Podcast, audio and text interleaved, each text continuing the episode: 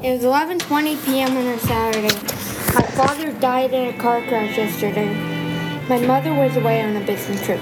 No one's supposed to leave the house past 5:45 p.m. I broke the rules just one night.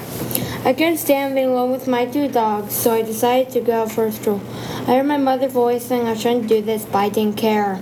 I ran a corner and out of those nice guy car headlights showed from beside a bush. I ran as far as I could and I hid. I was in the clear.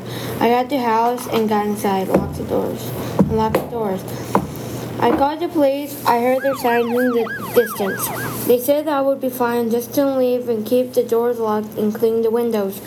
I saw a book that I didn't see there until now. I looked at it. I knew I had to do something about the book. It wanted me to leave the house and find that car. I looked outside to see that car right there.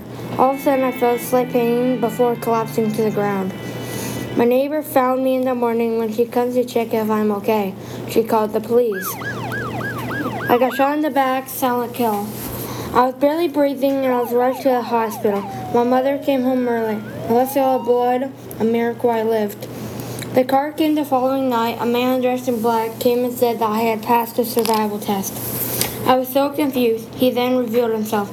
He was my dad's best friend. He is the one that crashed into my dad, killing him on Friday. I punched him out in the stomach. My dogs ran over. My mother came down the stairs and called the police. My dad's friend was knocked out cold. He was taken away angry he couldn't take me out like he did to my dad.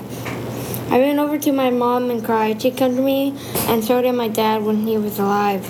I went back to school that Monday. A lot of teachers, including the principal, heard what happened. My three friends came over and helped me get through the day. Also, five out of seven periods, I, uh, I at least had one of them. I home that night and we prayed to our God for keeping us safe, including me on that one scary weekend. My dad's once best friend was given life imprisonment for attempted murder and murder. I was, along with my mother, giving a, given a statement to say against him. I cried the entire time I was talking because he nearly killed me. He killed my dad and could have killed my mother. The Waukegan County Sheriff's Department found 13 more murder cases that he had done. My dad didn't know one of his more trusted friends was a serial killer. All sounds are from Sounds Abound and Toy Box by GarageBand.